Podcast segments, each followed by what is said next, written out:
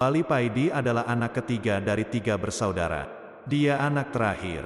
Kakaknya yang pertama namanya Soleh, dan sekarang dia jadi kiai di daerah Kediri.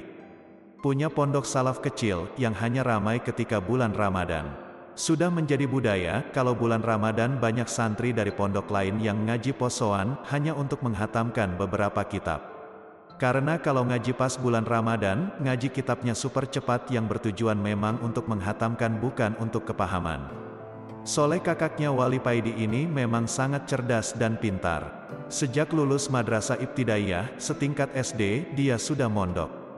Dia selalu dapat ranking di kelasnya, sehingga tidak heran ketika dia lulus dia diambil menantu seorang kiai di daerah Kediri. Dan setelah ayah mertuanya wafat, dialah yang meneruskan menjadi pengasuh pondok pesantren peninggalan mertuanya. Sedang kakak perempuannya menjadi istri seorang kiai besar di daerah Jawa Tengah. Kakaknya ini memang cantik, kulitnya putih seperti ibunya dan wajahnya elok ke Arab-Araban seperti bapaknya. Kakak perempuannya ini sering dan berkali-kali ketika pulang meminta orang tuanya untuk tinggal dengannya, pindah ke Jawa Tengah. Dan kemauan kakaknya ini sangat didukung keluarga suaminya. Kebetulan keluarga suami kakaknya ini kaya raya. Bukan karena pondoknya yang besar, tapi keluarga suami kakaknya ini mempunyai kebun teh yang berhektar-hektar luasnya. Tapi orang tuanya tidak mau menerima tawaran kakak perempuannya ini, mereka sudah bahagia melihat anak mereka bahagia, itu alasan mereka. Kakak perempuan Wali Paidi ini, juga sejak kecil sudah berangkat mondok di pesantren di daerah Jawa Tengah. Dan ketika lulus kakaknya ini diambil menantu oleh pengasuh pondoknya. Sedangkan sejak kecil Wali Paidi selalu di rumah. Ketika ditawari untuk mondok dia tidak mau. Wali Paidi masih ingin berbakti kepada orang tuanya, karena orang tuanya sudah tua. Wali Paidi tidak tega kalau meninggalkan orang tuanya sendirian tanpa siapa-siapa yang selalu siap membantunya. Wali Paidi sudah sangat senang melihat kakaknya telah menjadi orang semua. Tapi ketika Wali Paidi sudah lulus aliyah, dia disuruh abahnya untuk mondok. Abahnya bermimpi bertemu dengan Sunan Gunung Jati yang menyuruhnya untuk memondokkan anaknya. Ibunya sebenarnya menentang keras keinginan abahnya. Ibunya ini tidak tega melihat Wali Paidi pergi sendirian di tempat yang jauh. Ibunya ini sangat sayang dan memanjakan Wali Paidi. Tapi abahnya tetap bersikuku untuk tetap memondokkan Wali Paidi. Keputusan abahnya tidak bisa diganggu-gugat, abahnya ini memang keras dan tidak mau mengalah kalau mengenai hal-hal yang bersifat akidah. Walaupun di hal lain yang tidak bersifat akidah, abahnya ini sering mengalah terhadap ibunya. Berangkatlah Wali Paidi mondok ke Jombang sesuai petunjuk Sunan Gunung Jati yang disampaikan melalui abahnya. Pondok Wali Paidi ini pondok yang sangat istimewa, santrinya sedikit tapi rata-rata pintar dan alim semua. Anak-anak yang mondok di sini rata-rata sejak sanawiyah sudah disuruh menghafalkan Al-Quran, dan kebanyakan mereka ketika lulus sudah bisa hafal Al-Quran, dan ketika memasuki aliyah baru diajarkan ilmu Nahwu Sorof. Pengasuh pondok Wali Paidi ini orangnya terlihat biasa, perawakannya kecil dan kulitnya agak hitam karena seringnya beliau pergi ke sawah, tapi menurut kabar dari santri-santri yang didengar oleh Wali Paidi, bahwa kiai pengasuh ini sebenarnya adalah seorang wali yang mastur, tersembunyi. Ketika Wali Paidi sowan dengan abahnya ke pengasuh pondoknya, abahnya bilang kepada Mbah Kiai. Mbah Kiai, saya titipkan anak saya kepada sampeyan. Saya pasrah dan ridho dengan apa pun yang akan Mbah Kiai lakukan terhadap anak saya. Andai Mbah Kiai menyembelihnya pun, saya ikhlas. Inggi, inggi, insya Allah anak sampeyan ini jadi orang yang bermanfaat, ujar Mbah Kiai. Lalu Wali Paidi diantar abahnya ke kamar pondoknya, abahnya berkata kepada Wali Paidi, Nak, aku memondokkan kamu ini bukan bertujuan membuatmu supaya pintar, tapi aku pingin kamu mondok ini belajar akhlak yang baik kepada kiaimu. Apa pun yang diperintah kiaimu laksanakan dengan ikhlas. Andai kiai menyuruhmu memotong tanganmu pun, kamu harus melakukannya, tanpa harus bertanya apa alasannya. Inggi Abah, jawab Wali Paidi. Keesokan harinya Wali Paidi dipanggil oleh Abah Yai Kendalem. Bergegaslah Wali Paidi menemui Abah Yai. Setelah bersalaman Wali Paidi duduk di lantai, di depannya Abah Yai duduk dengan bersandarkan tembok, kaki kanannya diangkat dan tampak di selipan jari tangan kanan Abah Yai terselip rokok kretek gudang garam hijau. Paidi, kamu mondok di sini gak usah ikut belajar ngaji, percuma otakmu gak akan kuat untuk menghafalkan Al-Quran, apalagi belajar Nahu dan Sorof, ucap Abah Yai.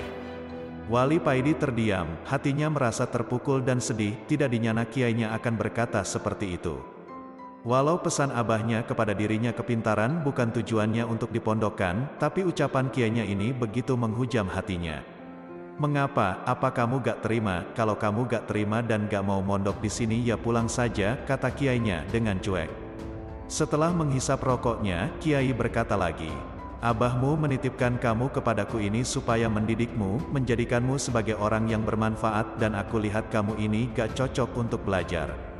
Gak ada manfaatnya karena otakmu yang kendo itu.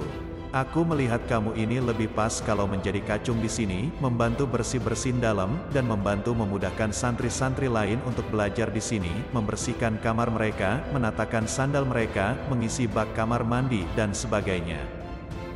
Wali Paidi terdiam, hatinya marah bercampur sedih.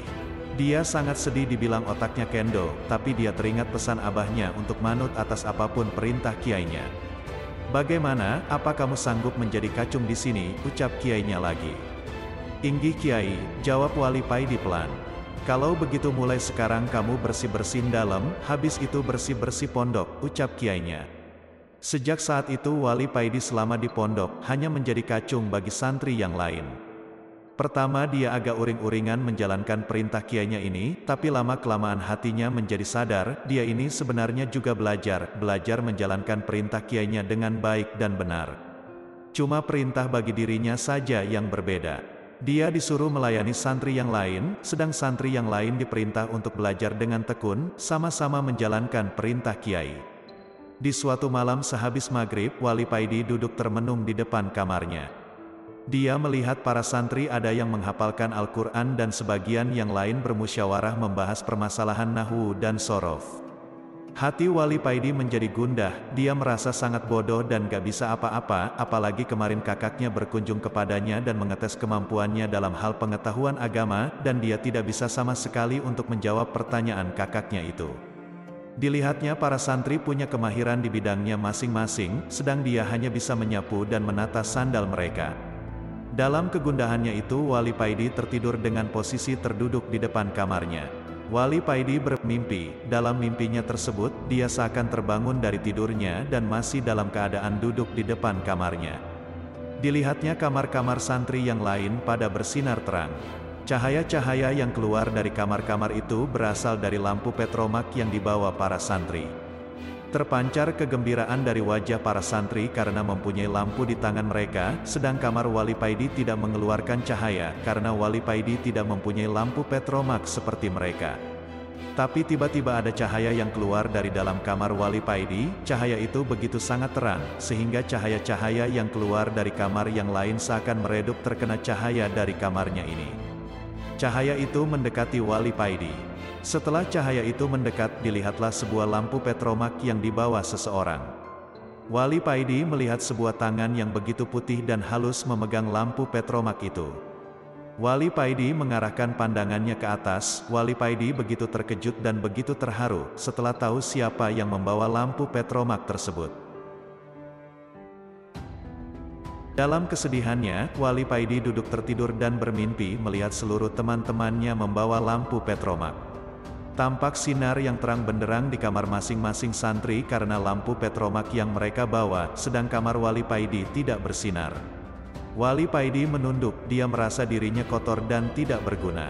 Ya Allah, aku pasrahkan diriku padamu, aku ridho dengan ketentuanmu kepadaku. Lalu tiba-tiba ada sinar yang lebih terang keluar dari dalam kamar Wali Paidi. Sinar itu begitu terangnya sehingga sinar-sinar yang keluar dari kamar santri yang lain seakan meredup. Wali Paidi melihat tangan yang begitu halus memegang lampu petromak keluar dari kamarnya. Ketika berada di hadapannya, Wali Paidi mendongak ke atas, Wali Paidi begitu terharu melihat yang membawa lampu tersebut. Anta misbahus suduri ya Rasulullah, anta misbahus suduri, jerit Wali Paidi. Dilihatnya Rasulullah tersenyum kepadanya, seakan beliau berkata, kamu jangan bersedih hati, aku yang akan membimbingmu. Rasulullah lalu duduk di samping Wali Paidi dan mengangkat lampu petromak itu tinggi-tinggi. Sinar yang terpancar itu menyebar dengan lembut menyinari seluruh pondok. Wali Paidi terbangun ketika azan Isya berkumandang. Hati Wali Paidi dipenuhi kebahagiaan. Damai hatinya dirasakan menjalar ke seluruh tubuhnya. Tubuhnya menjadi segar dan ringan, masih terasa kesejukan senyum Rasulullah kepada dirinya. Keesokan paginya Wali Paidi dipanggil Kiai. Setelah mandi dan berpakaian rapi, Wali Paidi sowan ke Kiai. Dilihatnya Kiai sudah menunggunya di depan dalam. Di depannya ada meja bulat dari kayu jati, di atasnya ada dua cangkir kopi dan ada dua bungkus rokok gudang garam ijo dan jis samsu. Kiai mempersilahkan Wali Paidi duduk.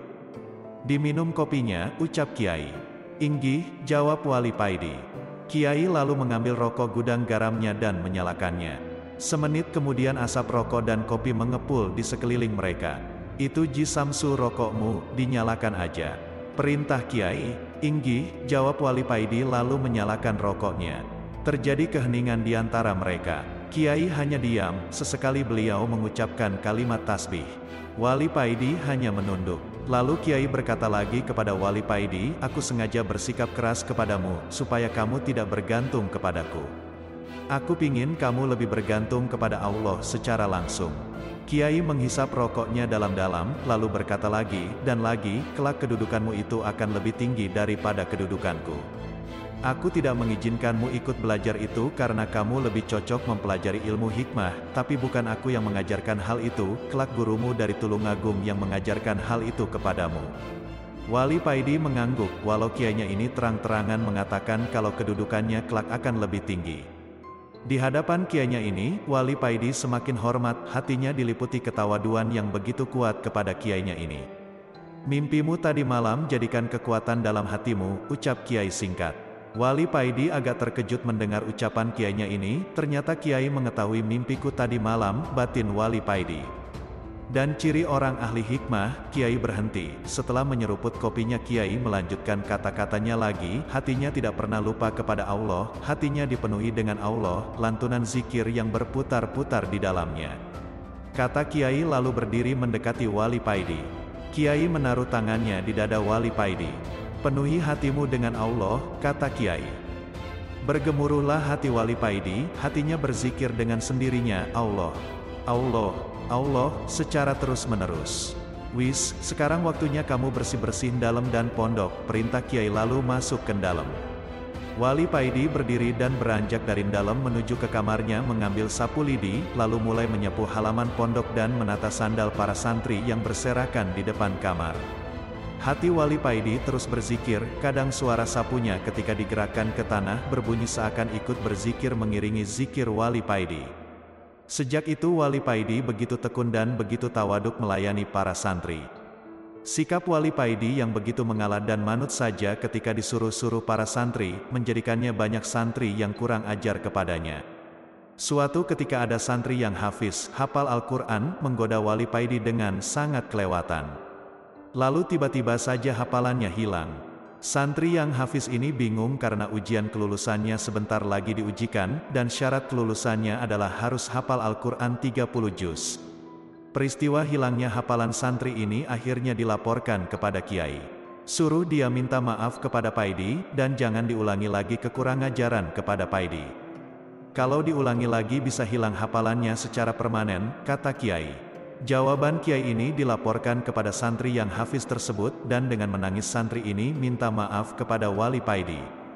Wali Paidi kaget ketika ada santri yang menangis kepadanya dan minta dimaafkan kesalahannya. Wali Paidi dengan hormat berkata, salah nopo Gus, boten wonten sing salah, salah apa Gus, tidak ada yang salah. Santri ini tetap saja menangis di hadapan Wali Paidi, inggi-inggi saya maafkan, kata Wali Paidi walau tidak mengerti apa permasalahan yang terjadi. Dan atas kehendak Allah, hafalan santri tersebut berangsur-angsur kembali lagi. Memang benar kata Allah, barang siapa memusuhi waliku, aku mengumumkan perang dengannya. Begitulah yang terjadi terhadap santri yang hafiz ini, Allah yang tidak terima atas perlakuannya terhadap Wali Paidi, walau Wali Paidi merasa biasa saja. Sejak peristiwa itu, para santri tidak berani lagi bersikap kurang ajar kepada Wali Paidi, malah mereka menganggap Wali Paidi sekarang sebagai sesepuh pondok, wakil kiai di dalam pondok.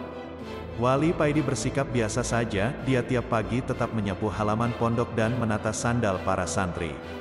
Hatinya tetap biasa saja tidak merasa hebat atau merasa rendah diri. Baginya ketika menyapu halaman pondok dan menata sandal para santri, itulah waktu ia bercakap-cakap dengan Allah.